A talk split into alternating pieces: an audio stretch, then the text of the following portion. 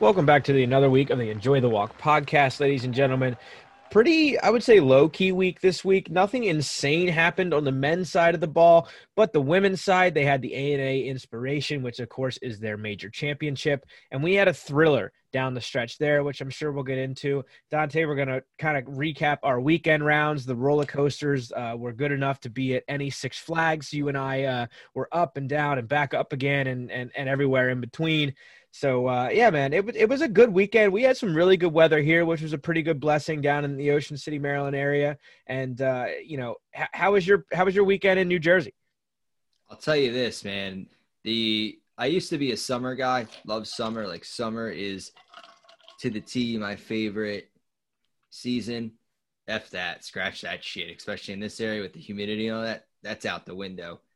Best weather is hands down what we're running into right now. It's that middle September into middle to end of September to like early middle October where it's I don't know 60 65 in the morning and then it gets up to like 75 so it's maybe pants or a pullover in the morning and after three holes it's off and it's like you're good to go. But it it was good. Uh you know played our our weekly Sunday match game or whatever with our group of guys and I'll tell you what, it was a roller coaster from the start.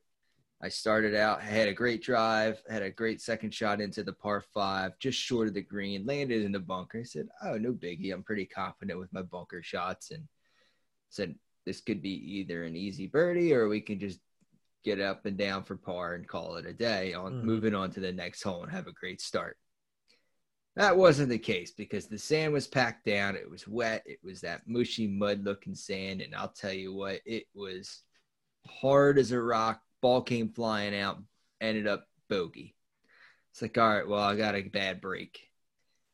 And I proceeded to the next hole and did not get through the second because it was the first shot because it was a par three, landed in a bunker again. I said, all right, well, I know what the bunkers are doing. Let's just slam it down into the into the sand just so I can get underneath the ball or, you know, splash it out of there. Nope. Bounced right off of the hard dirt again. Dude, and any any golfer who plays enough golf knows like that is the most frustrating thing, especially when you like dig your feet in a little bit, squash it in a little, you know, and feel like you got some sand under your feet, and then you throw the club down at it and it just bounces, just like Oof. hard rock just bounces. That's one of the most frustrating things, especially in a greenside bunker.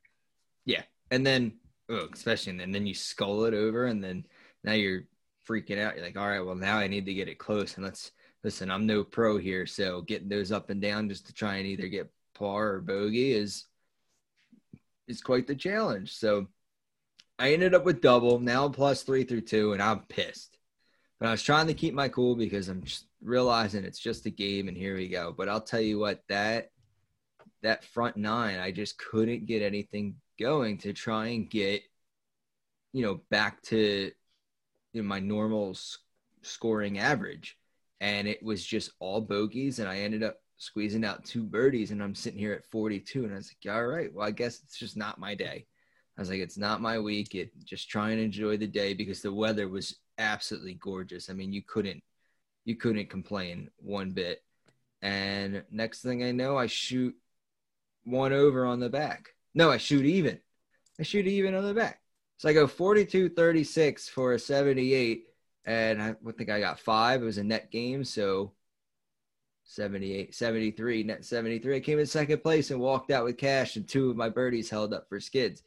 So I guess you couldn't complain, but the past two weeks, that's have that's how my rounds have been going. It's level par, bogey, golf. on one front, it's literally par on the front nine, bogey golf on the. I don't know what it is, and I think it boils down to something mentally wired wrong with, between the both of us because we've we've had the discussions, especially this past weekend, how we've both seen the same thing. I um I, I played at uh, Glen Riddle today. I played at the Man O' War course, the link style course on the front yep. side. Um, had it rolling on the front nine. I was four under going into uh, to number nine, the par the par three, number nine really long par three, kind of windy today, so it played like into the wind 230. Uh, with the new sticks in a bag, I took the hybrid out, put the three iron in with the new sticks.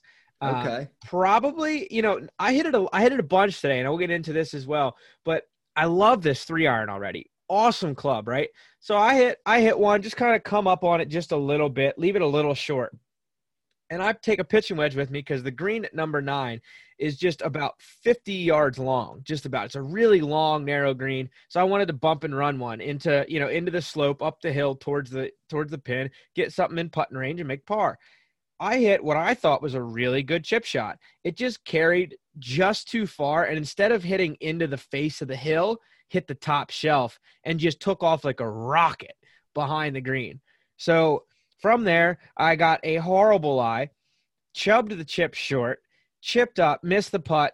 All of a sudden, one, two over, three short, four up, five, six. I went from trying to make a nice, easy par to making six. And I'm looking around like, fuck just like what just happened? I, I was rolling. I was steamrolling around. And then all of a sudden you go from four over or four under to one under in the matter of a, a chip here, a chip there. And that's what pissed me off because the rest of the day I didn't play all too bad. Uh, my short game was just garbage. And it cost me a lot of strokes. I, I I went 30 I went 32 40. You want to talk about a roller coaster? I know, and it, it's crazy how rounds can happen like that, or how quickly you can be one under or even, or maybe a couple over, and you were sitting there thinking, "Wow, I really have a great round," and then one or two, three holes later, you're just flat out like plus five, and you're sitting there. How did that? Literally, how did that just happen? But to kind of go back on that, when now that thinking about it, and us being just a common man golfer, and just kind of everybody, like the tech, the text messaging, we were going back and forth. I mean, you just have to, as uh, let's let's face it, I was pissed during those certain times in the round, and trying to, you know, mentally just try and get back into a groove of things, and just trying to accept that challenge. All right, well, we have a hole we got to dig out of. Mhm. But you just when you're texting back and forth how we were earlier, we were just cracking up about how how relatable a lot of this stuff is and how similar our games are, even though you know our handicaps are a little spaced out from you being a plus and me just being a single digit, but how we come into these situations and we were going through the same thing. It's you have this great front nine for to what to your game, and the next thing you know, you blow up. And I just think that's it's hilarious how you how that happens. And I'll tell you what, a lot of the conversations I have with my friends about our rounds are always about the bad shots. Yeah, it's it's so funny how we focus on that too, right? Because like you make this like revelation of okay, I had this great start, and then I just kind of like lost the engine somewhere along the round, or, or vice versa. I had this horrible start, couldn't get things going, and then you, you you either make the turn and get a snack or something. I don't know what it is, if it's just a reset, remind, but the mind knows when you hit ten, it's a whole different ball game, especially if you've been struggling. And I don't know why this game always seems to just go in the, the sets of nines, but it just that's the way it works. Plain and simple. Yeah, I and that's I started doing that earlier too. Is I kind of read somewhere about how Tiger Woods, when you say he has a blow up hole and it, you draw that imaginary line, and then you you once you walk over it, that hole is forgotten. I've started taking my game to where I split the nines as it's two separate nines mm-hmm. not 18. So if I have a bad front, it's like, okay, new nine. I always say that too. When I have a bad front, it's new nine. Or if I have a good front, be like, all right, new nine. Let's start over and let's keep it going. Or I feel like that nine. phrase right there, new nine, needs to be on hats, t-shirts. You just might have had the new. You might have coined our new merchandise line, new nine. new nine. because the amount of times either I myself have said that in competitive play or I've just heard someone else in just recreational play because they just shot 52 on the fat on the front nine say, "All right, gonna get a hot dog at the turn, new nine. and like that's just the way it goes. So it's like it's just crazy, man. I feel like everyone who plays golf, whether they're insanely competitive or just out there with buddies, have heard that term said throughout the course of their day. New nine. Yep. And it's great because we have funny story. We have a guy that we play with, and he is Phil Mickelson's doppelganger to the T. Like he'll dress like him too. And when I first saw him, I had to do a double take. But he's a righty. But we uh we call him bombs and shanks because he kind of has like a real inside takeaway. So if he comes in open, he'll shank it here and there, Mm-hmm. or he'll bomb the, like the dude smashes the ball. Call him like bombs and shanks. So he has the uh like the saying the uh because the old good 36 46 round because I've seen him shoot 36 on the front and I'm like, oh, great front. And he goes, yeah, well, 46 is in the back pocket. And he went out and shot 46 in this on the second nine. But it's just a it, that's always fun. It's always fun playing with him. And I mean, you can't the new nine aspect has really helped my I mean, let's face it, like yes, I get we have some mental breakdowns and some Mhm. And some spazzes out on the course. I'll admit it. Uh, I'm human. I'm working on that and just trying to realize it is just a game and take accept the challenge for what it is. But I've come for a while now to separate the nines, and it's been helping greatly on a scoring aspect.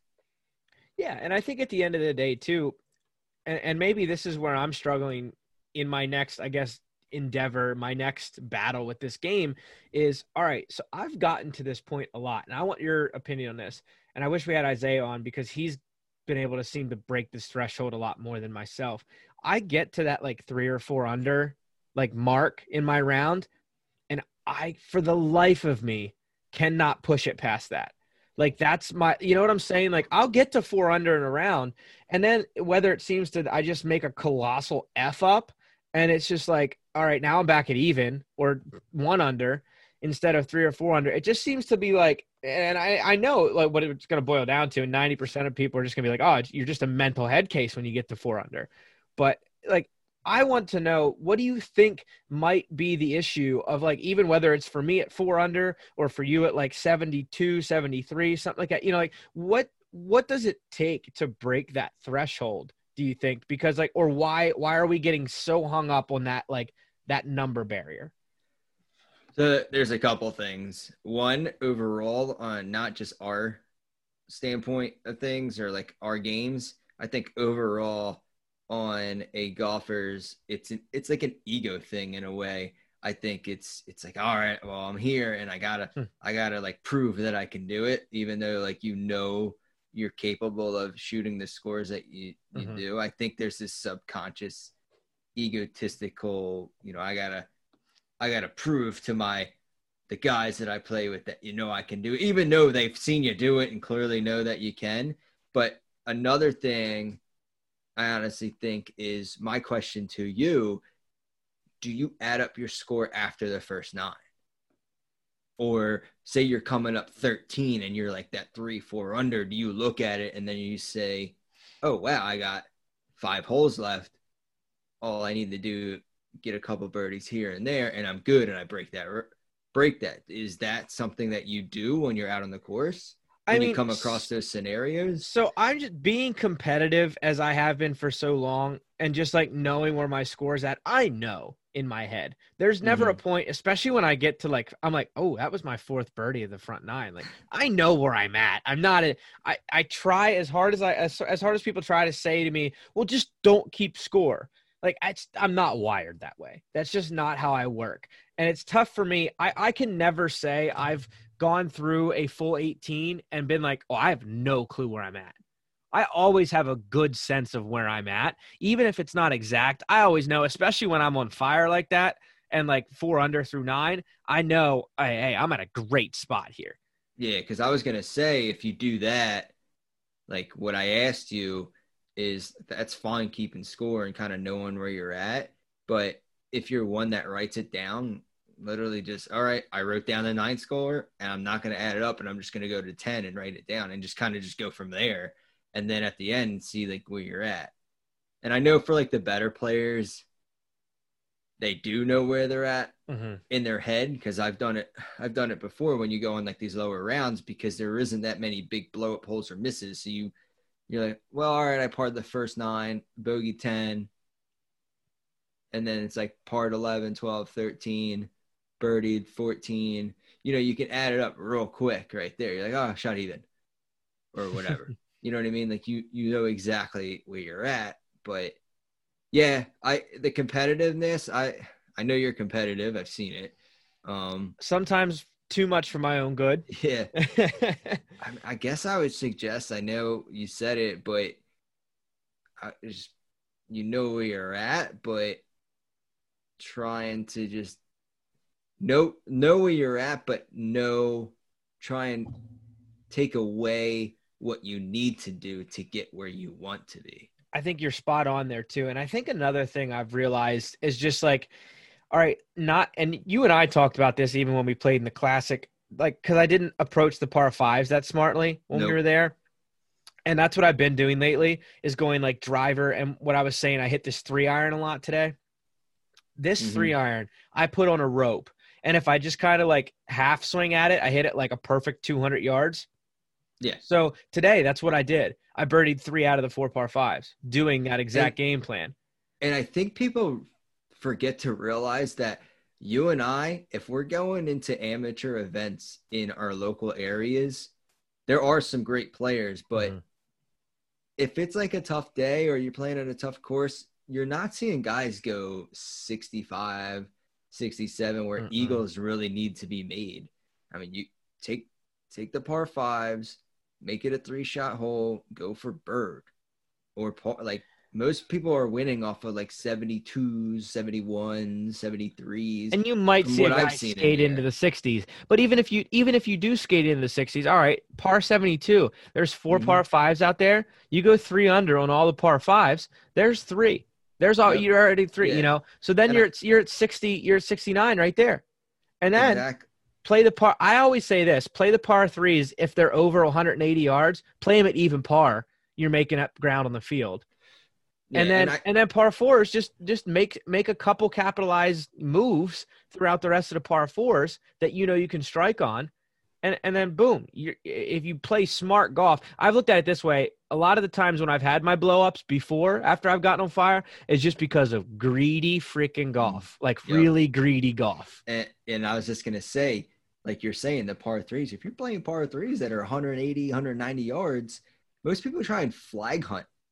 You're not getting the ball to stop like on a dime from there. Just go middle of the green, two putt and get the hell out of there. And then par fives, if just play for position. I mean, you can you can grind like like you said, if you play if you play for birdie on all the par fives, it's a par 72. That's four under right there mm-hmm. that's big. If you're playing in a local, probably local AM, that will probably get you there. And if anybody wants to argue with me, go ahead. But you're not too many. You're not going to see too many Eagles on. I would say on these majority of these local lower AM stuff that you do within your club. Now, if you're looking at like the USAM stuff like that, then yeah, these guys are.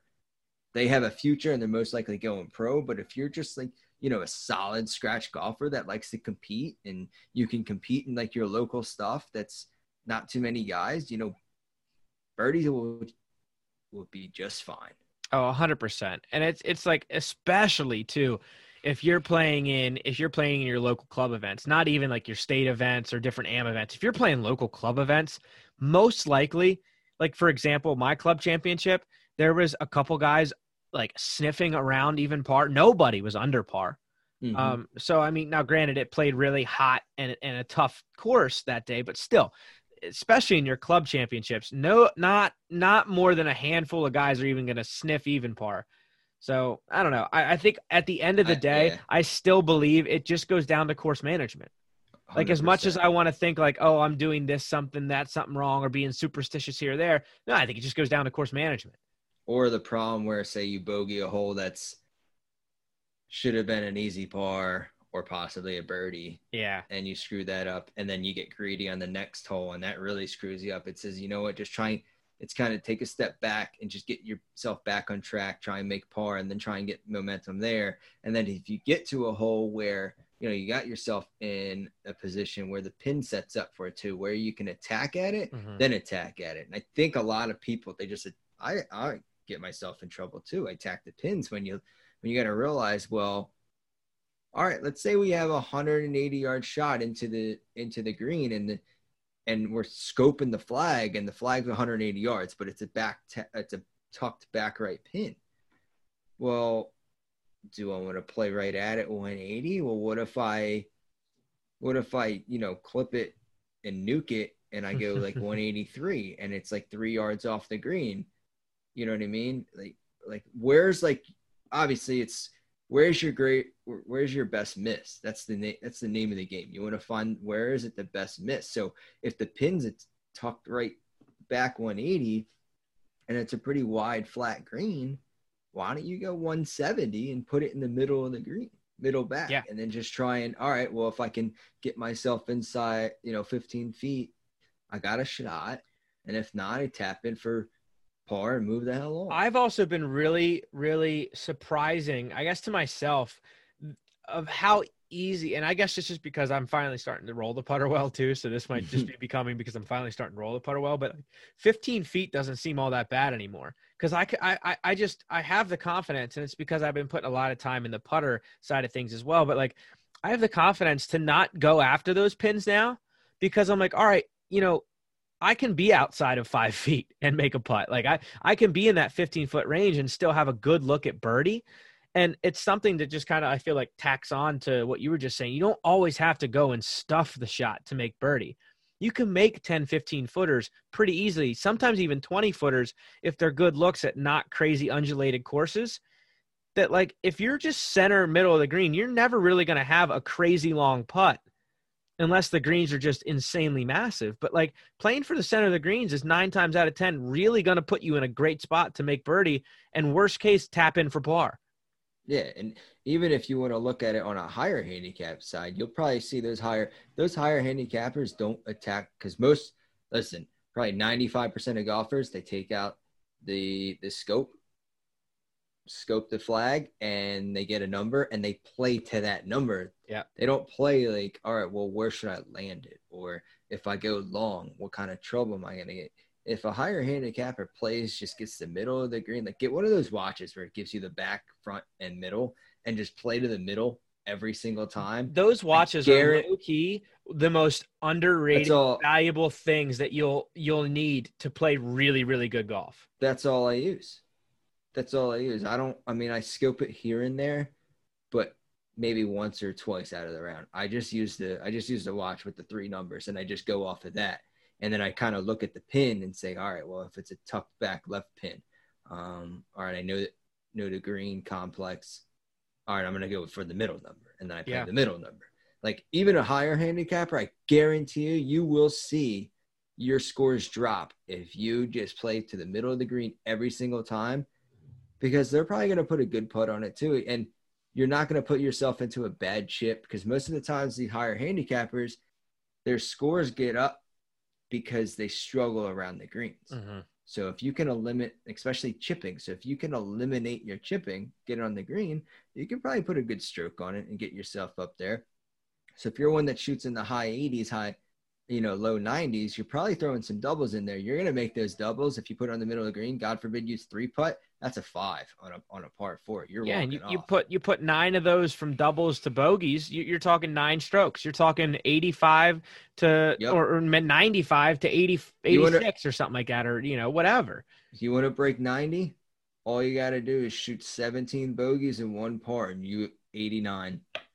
And God forbid you you string a couple pars together, then you're really yeah. cruising.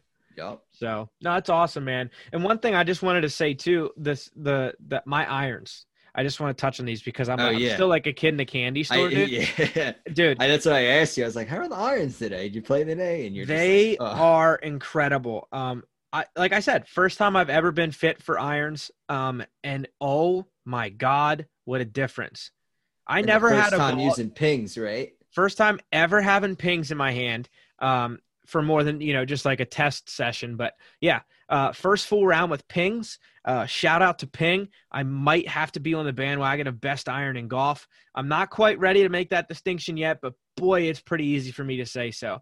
I never I'm had a ball. yeah. I never had a ball go where I didn't want it to today, even on like semi bad swings. For a blade iron, they're kind of forgiving. It's absurd to even like put that in the conversation, but the Ping Blueprint irons are semi forgiving for being 100% muscle back forged iron.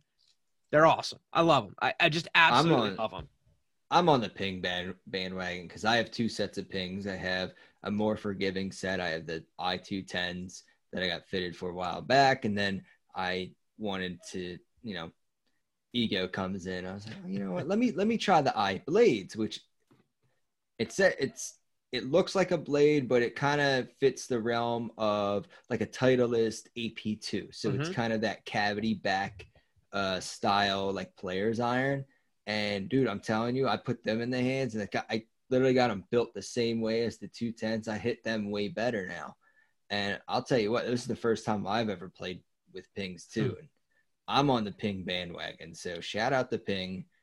I I really like, and most of their irons, besides yours, majority of their irons were always casted irons. But mm-hmm. these things are, I love them, man. I I don't think I'll ever buy another set of irons for a long time. I mean, that's probably a lie. I'll probably buy something in the next couple of years, but I you'll be laced up yeah. in a new set of irons in about two to three years. I, I can guarantee you that. Probably, but in my mindset, I'm trying because of all the money I've just dumped into irons and clubs and shafts. It's I think I finally found the set I'm very happy with. So I'm hoping, I'm hoping uh, we can go back into this in a few episodes or a couple years down the down the line where, hey Dante, you were wrong. I'm hoping I don't have to change too often. Hey, I got my fingers crossed for you, but if you do change, I'm not I'm not just going to go out on a limb here. I think this is pretty concrete evidence. I think you're going to stick with pings no matter what you get that's new or uh, new and improved. I think you're going to stick in the ping line. I'm pumped to be uh, in the you know quote unquote ping family now. Um, you'll never get me in a ping driver. I just hate the looks, the sounds, the feels of all ping drivers. Yeah. So if ping could step up their game there, um, they'd have me a full bag maybe, but. Uh, man, I tell you what, these ping irons are next level.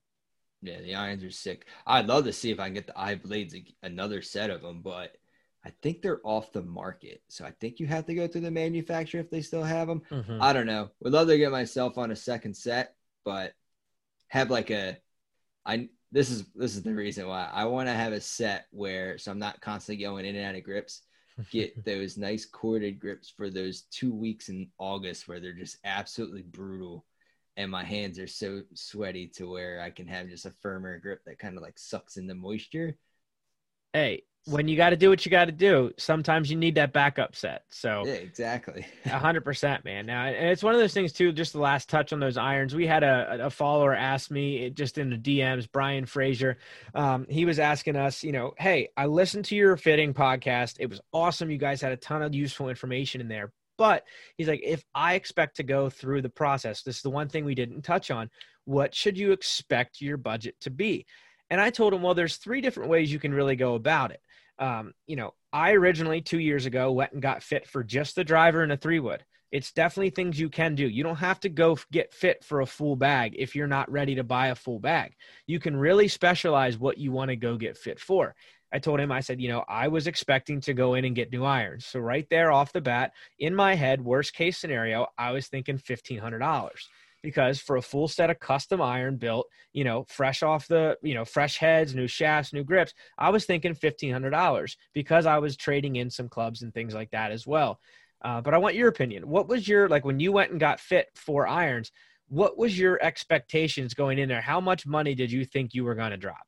About two grand. Um, but to go off of that and i've done i've done all types of research on it and even different stuff and like second like second swing, you know, you can trade and stuff and mm-hmm. utilize that credit to purchase that. So there are ways to kind of lessen the blow of your credit card. But on average, if you're going to get brand new everything from head to toe, driver, wood, hybrid, irons, wedges, and putter, expect to spend around $5,000 because you're still i mean you're getting everything this is brand new you're getting everything brand new so it's you're getting so if you go and see a set of irons that are 1200 off the rack right you're getting that you're spending that money for that head so i think people don't realize that you're just buying when you get fitted they're building the club to your specs and to your swing but you're buying you're upcharging the shafts. You're up, Mhm. you're getting grips so you're paying for that. You're paying for the build. So it's still the twelve hundred dollars set of irons that you were to get off the rack. You're just getting shafts that are now you know statistically that are fit and cut to your to your length and to your spec into that into that club head into that model. And then you get a grip to whatever you like. So you got to pay for that. So you're going to be throwing up some money.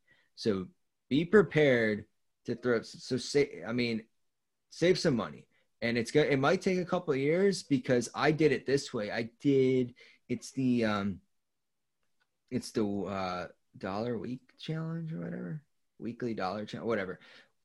So the challenge is this. Each week there's 52 weeks in the year you put the designated amount per week it, or so if it's a let's just put it this way per that week that's the amount you're putting in so week one you put a dollar stashed away week two you put two dollars stashed away week three you put three when you get up to the 52 week you put $52 in you get what i'm kind of going I'm at? reading you. I'm reading you. so each each week that number is the amount you put in and stash away hmm and at the end of the year, it comes out to near $1,500.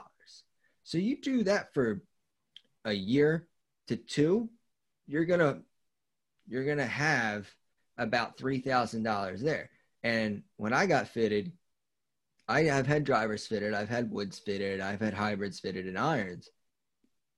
I broke it up. Hmm. I, I, I, you know, I was like, let me spend a couple hundred here for the driver. And then, you know, say like a couple months later, I went back and kind of gathered some monies even more. And then I, I got maybe the woods and the hybrid, and then I got the irons, or I got the irons first, and then kind of worked your way up. That's how you're going to do it. Expect to spend the money. You're Yep. investing in yourself. You're investing in your game. If you're going to be, if you're legit about playing this game and you're going to play this game more uh, on a regular basis and you're going to be pretty ab, why not invest the money on your on your equipment for yourself? It's only going to better you. And that's what I have to say to anybody thinking about getting fit and they question, man, it's so expensive. But dude, think of it as a long-term investment. Irons can last up to like 10 years plus. Mhm. I mean, Isaiah's playing with what did he say? He's playing with pings, I think. He, are- he, said he was playing some Cleveland Or Cleveland? uh, that were like at least eight years old, and he's playing some of the best golf of his life right now. He, he's back in the Exactly. So- winner's circle. So I mean, shoot, if there's a irons, if that's irons not a testimony forever. to how long la- irons can last, yeah. irons last forever and if you really like the club head and you know those can last for years if you if you're still seeing the numbers that you like to see or if you're not maybe get it then you can and but you like the club head mm-hmm. and you like those specific irons that you're playing with you can always go get a loft lie check down the road every couple months or and then even opt to get new shafts and that will be less cost costly on you if you were to go get a whole new set of fitted irons so that's something to consider too. You can always swap shafts if if you're not seeing the flight or if the ball's hooking too much or whatnot. You can always go back and get go through the fitting process just to see, you know, what I like this. So you're saying that you're playing the ping blueprints and it's Mhm. I don't know, ten years down the road and now you're starting to see number let's go five years. Now you're kind of seeing numbers and a little weird from what you've seen before in the past couple years let me go get this checked out. Are, are my lofts correct? Are, are my, are, are the lie angles like bent up? Cause sometimes after hitting off of mats, they, they do shape. Mhm. So you may have to get those readjusted. Well, maybe that shaft that you have that you got fitted now is not the shaft that's meant for you five years from now. So you may have to go get a new shaft. But at the end of the day, it's an investment on yourself. Expect to throw down some money, save up for it. Trust me, it will be worth it in the end. Oh, absolutely. And it was one of those things too where I knew, um, well, I shouldn't say I knew because I didn't. Um, I thought I had a pretty good driver in the bag. Um, and then all of a sudden I'm walking out of there with a brand new TaylorMade sim driver too. So it was one of those things where I had some cushion in there. I knew kind of the, I, the same way you were going in with about two grand. I was going in with about two grand. Um, but thought I was going to walk out of there with a little bit cheaper with the, uh, with the ping irons, but ended up buying the sim driver. And, you know, I mean, it is what it is because at the end of the day, um, I hit every fairway today. I miss a fairway. Um, I missed two fairways all weekend long. I missed two out at Lighthouse Sound in the beginning of the day or beginning of the week weekend, but uh, is one of those things where when you truly find the right setup, you don't have to work as hard. You still got to put a good swing on the ball, obviously, but it makes it a little more effortless, I would say, in just hitting the ball where you want it to go because all the clubs are set up perfectly to help you optimize your swing path, your swing speed, and put the ball in the right direction. So, and going back to our last conversation about, you know, you find the right shaft that narrows down your dispersion from your miss hits. Mm-hmm. So, you know, okay, if you your right miss and your left miss aren't as crazy off as if you were to hit one dead center, you know generally where the ball is going to go. So now you're going to have the confidence to put a good swing on it. And when you put a good swing on it, you're probably going to have good contact. If you have good contact, the ball is most likely going to go where you want it to go. Mm-hmm. So I mean, at the end of the day, I mean, you're you're narrowing your down your dispersion, and you're just helping yourself. Obviously, again, like you said, you have to put the right swing on it. I mean, it's still still the guy holding the club making the swing. I mean, the club's not going to do all the work, but they'll definitely give you the confidence to hit the better shots, knowing where your ball is going to go. When you don't have, when you don't know where the ball is going to go, when you're when you're addressed at it and you're about to make a swing, that is just a recipe for disaster. Hundred percent. So kind of like stemming off of that too, it was something we posted on our Instagram at Enjoy the Walk Pod on Instagram and Twitter, guys. If you don't follow us, go give us a follow. Uh, we posted it on our Instagram this weekend. It was uh, the question that I had asked, kind of the general public, and I got some interesting takes. And I want to hear your take if you've ever heard of it as well. Uh, back in 2015, when when I was on the Marywood golf team, we took a trip out to the San Diego area. Uh, met a golf coach by the name of Mike Widra. Uh, when we were out there, Mike Widra coached the uh, the San Diego State golf team out there for a very long time. Um, but one thing he was adamant on, he said, this is what all the pros are doing. This is how you kind of control your ball, especially on a par three. If you want the extra, if you got it, if you're needing to carry, you know, that extra five yards, but you just don't want to completely club up, he said, seam the ball. He said, seam the ball. So I said, well, you know, we all asked, well, what the hell does that mean? Now I know a couple ball companies are, you know, kind of saying, well, we're seamless now. We don't have seams in a golf ball. But I guess back in the day, and even some like kind of lower brand manufacturing now still has seams in the golf ball where the top half and the bottom half of the ball are molded together. Just manufacturing process. If you hit the ball right on center to that seam, if you line the seam up kind of like pointing towards your target, you're supposed to get about an extra five yards out of it. Now, if you flip it to where it's going about perpendicular, like you're hitting perpendicular into the seam and the seam's straight up and down facing away from you, then it's going to go a little five yards shorter because you're hitting the softest spot of the ball. So I want to hear your like kind of impact on this. Like what it's like you, a sweet spot for the golf ball. It's well, it's like it's like the hardest spot of the ball. So it's gonna go farther. Because you know, when they talk about like these tour distance balls and these balls that are always, you know, supposed to fly farther. All it is is it's a tougher ball. It's a harder ball than the softer balls. The softer balls, the more softer they are, they the farther the the, the less they travel in the air. But the Hold harder on. balls, I got some. I have farther. some. I have some older golf balls lying around. Let me see if I can get one. Give it a check. Know what the hell you're talking about? Cause yeah.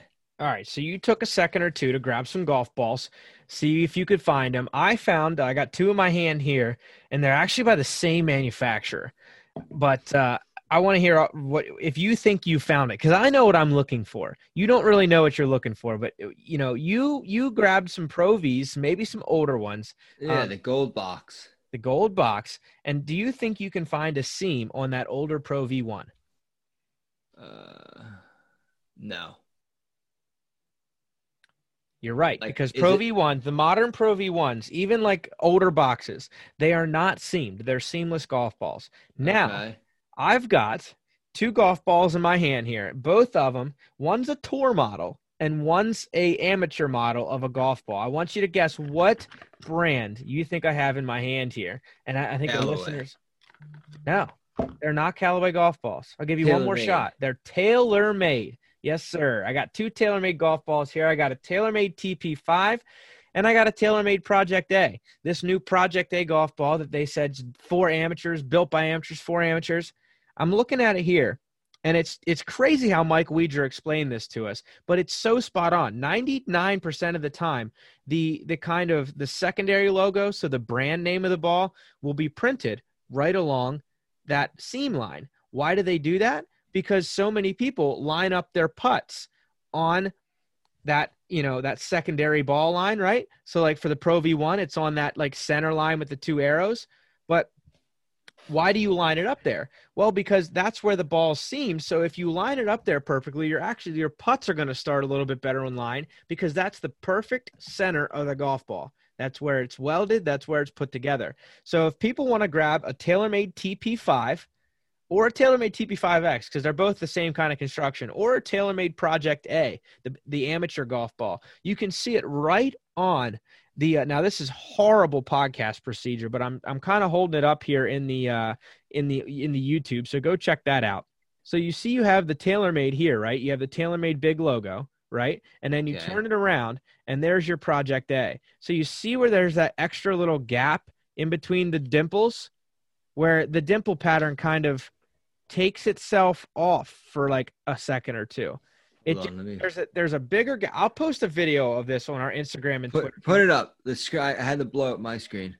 So um, we'll, we'll show everybody, and then what we'll do is, you know, we'll kind of show you guys what exactly I'm talking about with seaming the golf ball because it's a pretty interesting concept, and it's really neat. And I, and I'm even interested to like because I grabbed a Bridgestone because right off the bat I was like, I wonder if that M- MFer. I wonder if Tiger Woods has been doing this all these years and he just hasn't been telling us. So I grabbed one of his balls. It doesn't look like there's a seam on it. And I'll be honest, if I was Tiger Woods and I know just kind of the myth and the aura of Tiger Woods, Tiger Woods ain't dealing with any kind of imperfections like seams. Tiger Woods probably hasn't had a, a seam on his golf ball for over like 30 years. I guarantee you that. Do you see a line? So there's basically just a gap in the dimple pattern, is all it is. What you can see is like where all the other dimples basically go and touch right up to each other. There's right on the TP5 line here and the the Project A line on the other golf ball. There's just you can see it's like it's just an extra little gap in between the dimples. So, like I said, I'll really zoom in on this and uh, and post a uh, post a video for everyone. But I just figured that was some interesting golf knowledge for the people out there. I was reminded of it by a good buddy of mine, um, and I had to uh, had to just post it out there because I was like, man, we did learn that back in 2015, and um, and, and it just kind of popped back into the the conversation piece here lately. So, little fun fact about your golf uh, your golf industry that you might not have known. Um, like I said, a lot of the golf golf ball companies now, obviously not TaylorMade, but a lot of the golf ball companies are kind of proclaiming we're we're seamless. You know, this, that, and the other. Callaway just made a big move to it with their latest dry, uh, drop line of their golf balls and everything. So if they were before, they aren't now. Um, but yeah, little fun fact in there. If you want that extra little five yards carry on a par three and you don't want to club up, just seam your golf ball. If you're playing TaylorMade.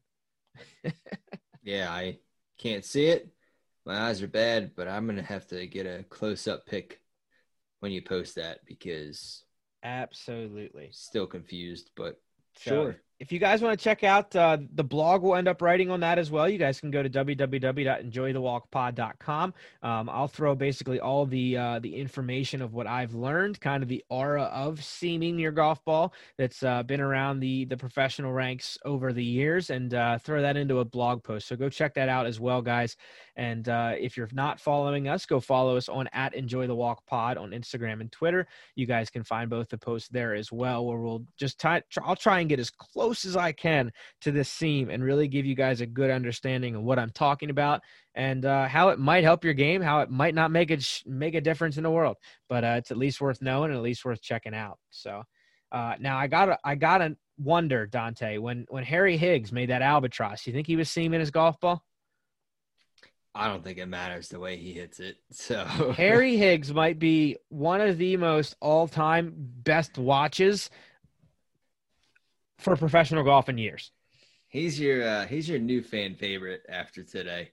Um, I know a buddy of mine. We were texting back and forth. I was like, "Let's go, Harry Higgs. Let's go." And I don't know. He just seems he's like the we discussed it. He's the American version of Andrew John Andrew B, the Beef Johnston.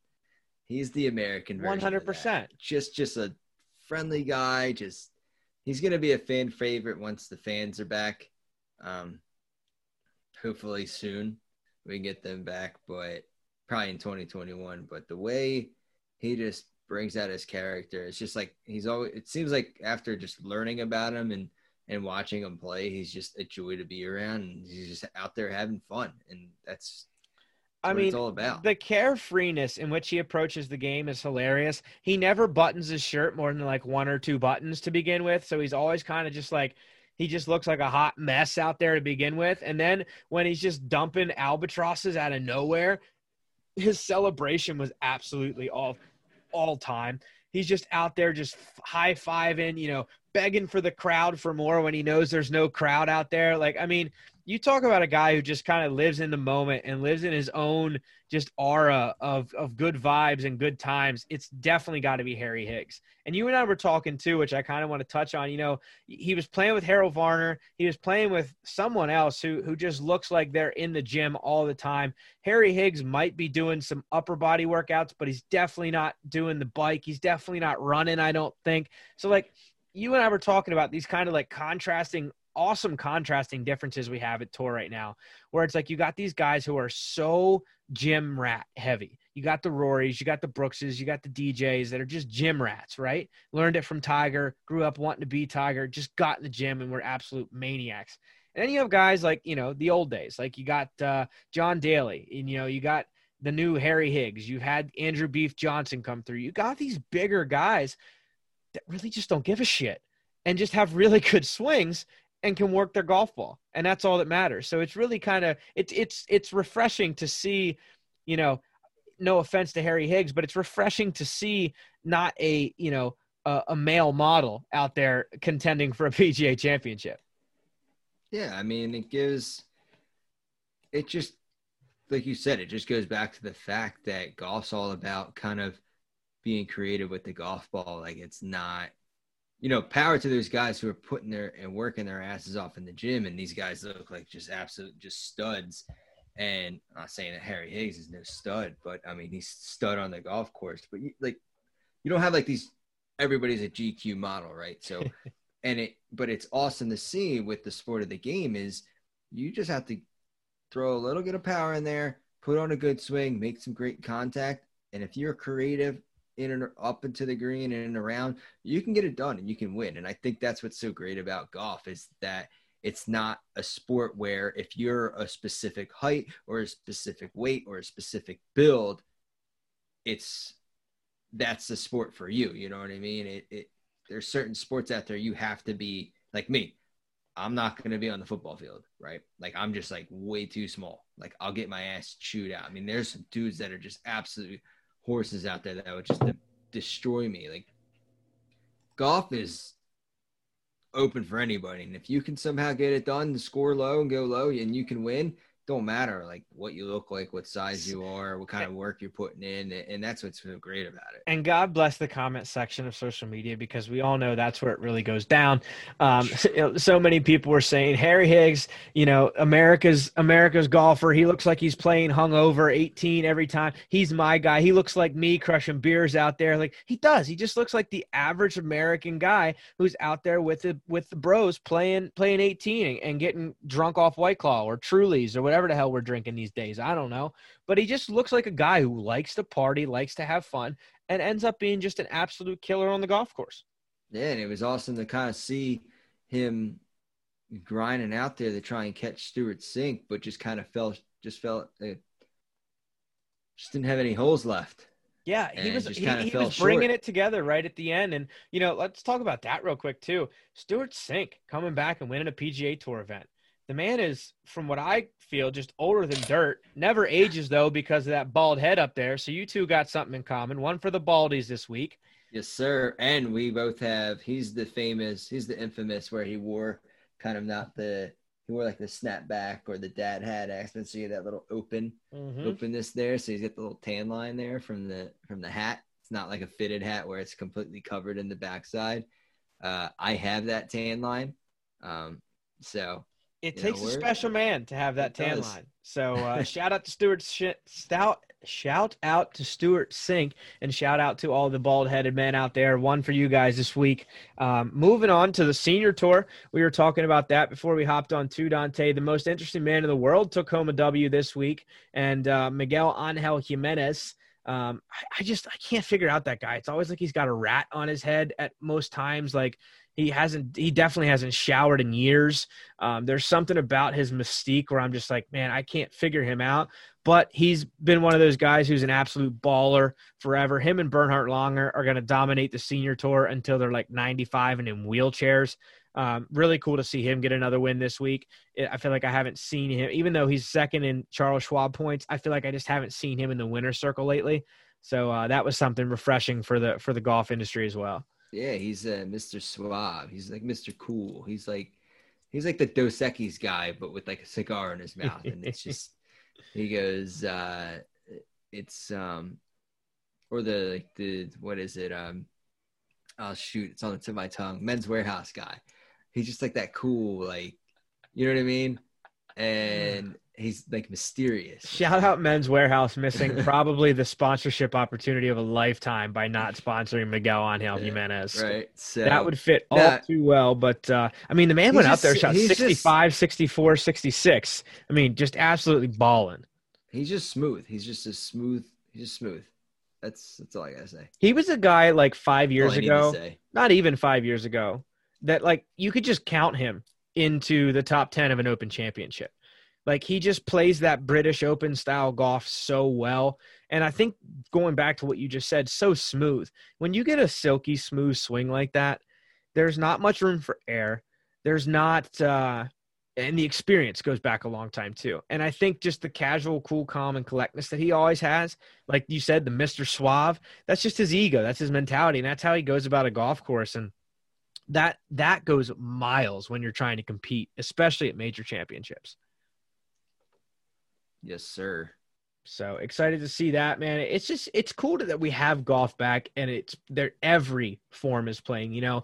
Like when, when other sports came back, it just seemed like all right, well, well, we'll play here, but this this branch isn't playing. When baseball came back, single A and double A wasn't playing, you know, or like uh triple A wasn't playing. And then you had basketball come back and then the D League wasn't playing, but the NBA was, and vice versa. And it just seems like golf is one of those sports where it all came back. We're finally seeing the Corn Ferry back in action as well. The Canadian Tour looks like it's starting back up again here soon. So it just looks like golf in general is back at all levels, which is just exciting to see. I love seeing the senior tour guys. I love as we kind of, you know, age ourselves, more legends are going to be on the senior tour. Um, but then just you know we had the ANA um, the the women's championship go down as well, and that was a thriller. That was an absolute thriller this week uh, with the ladies, which I want to get into. But just like you know, just kind of to wrap up what I was saying, it's like, dude, golf and you could you could sit down all weekend long and watch golf and and see new golf coverage. PGA Tour, LPGA Tour, Senior Championship, you can watch it all, and the Corn Ferry. So like, there's just so much golf going on right now. It's it's it's good times. Yeah, and then speaking of silky smooth swings, if you want to see some silky smooth swings, watch the LPGA. Every single one of those are just textbook perfect. It's insane, and they just hit it dead straight every single wrong. time. You ain't wrong. It's I one mean, of those things, man. Three, where... three players going in at minus fifteen for a three uh, three person playoff. I'll never forget the first LPGA event I ever went and watched. It was a Lancaster Country Club up in Pennsylvania. Uh, bought my parents both tickets. Uh, we all went up there. It was just kind of like a big family, you know, weekend, Saturday, Sunday. Uh, watched Michelle Wie uh, almost uh, take it home. She ended up kind of blundering down the stretch, but it was one of those things where you just don't realize how good these women are too.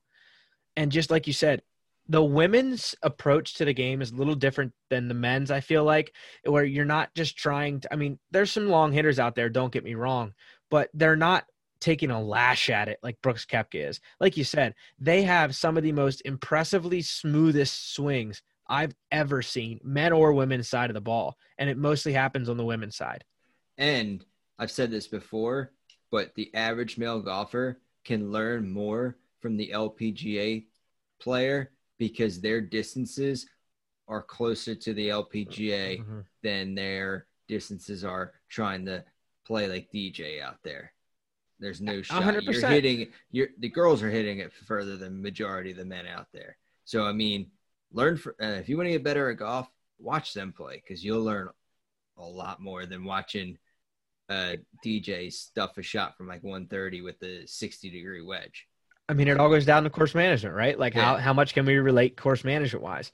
Mm-hmm. But uh, but yeah, I mean, it, it, all boiled down to Nelly Korda, Brooke Henderson, and uh, a, kind of a no name out here in the states, which we've really not heard of too much. But Miriam Lee, uh, Nelly Korda and Brooke Henderson, it was they were the talk of the town Saturday afternoon. It was going to be them coming down, just them on Sunday, and then all of a sudden, um, Miriam Lee chips in for eagle and gets in uh, to five under par, 67 early in the day on Sunday. And back nine blunders, Nelly Korda and Brooke Henderson kind of, I felt like just played match play the whole way in and like just didn't, like might have forgotten about the rest of the field. And then all of a sudden you creep up and they're in a three way playoff at the end of the day with Miriam Lee. Uh, Miriam goes out and birdies the first hole and it's all she wrote. So, uh, you know, awesome competition. It was a three way playoff. You don't get to see that too much in major championships. Um, so just coming down to the wire like that and getting to go into playoff golf uh, for the first women's championship of the year, it's pretty exciting to see. Yeah, and Brooke Henderson, she just pounds the ball. It's insane. For as little as she is, I think she's like five seven, five eight. She keeps it out there with some of the longer hitters on tour, like Lexi Thompson and just the, the big guns out there on the LPGA. So shout out to all of them. Shout out to Brooke. Shout out to uh, Nelly Korda, who I know is just an absolute uh, pure striker of the ball, too. Um, her and her sister have been around the game for a long time. Um, but shout out to Miriam Lee taking it home, and I want to I want to give a a, a big uh, I think shout out to her caddy as well, who might have had hands down the best belly flop by a caddy into the pond there at the ANA that I've seen in quite some time. yeah, that's that that's right. That's a tournament where the winner just jumps into the pond. They love that. Absolutely like, incredible. Such an um, awesome tradition. Her her her caddy, I want to give a shout out to him, Matt Glysis. Um, he just, I mean, full on committed to the belly flop, hit nothing but penny first um, on the on the water. I mean, it was just it was an awesome display of uh, of caddymanship, I guess you could say, as his player just kind of sheepishly, uh, you know, fell in. He full on committed to the belly flop, which you got to appreciate from a caddy. Yeah, props to that belly flop belly flops man they uh, they sting can so. we uh can we, I mean you just got to respect it. He's got that yeah. much pop in the legs after 72 holes of championship golf. You got to respect it and uh it was something where it just it adds that uh it adds that extra little icing on the cake of like things you'll never forget in your lifetime when uh when you look back and you say, "Well, you won this major championship and you know, most people jump in, but I belly flopped in."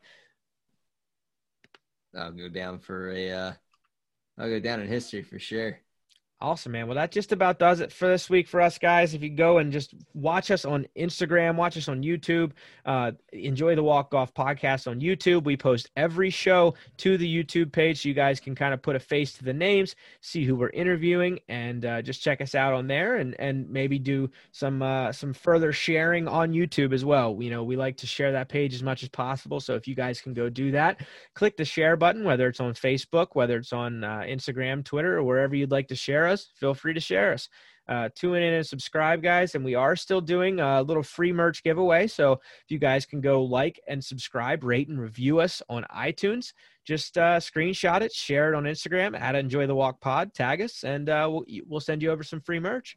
So that's it for us this week, guys. As always, go out there, carry your clubs, and enjoy the walk.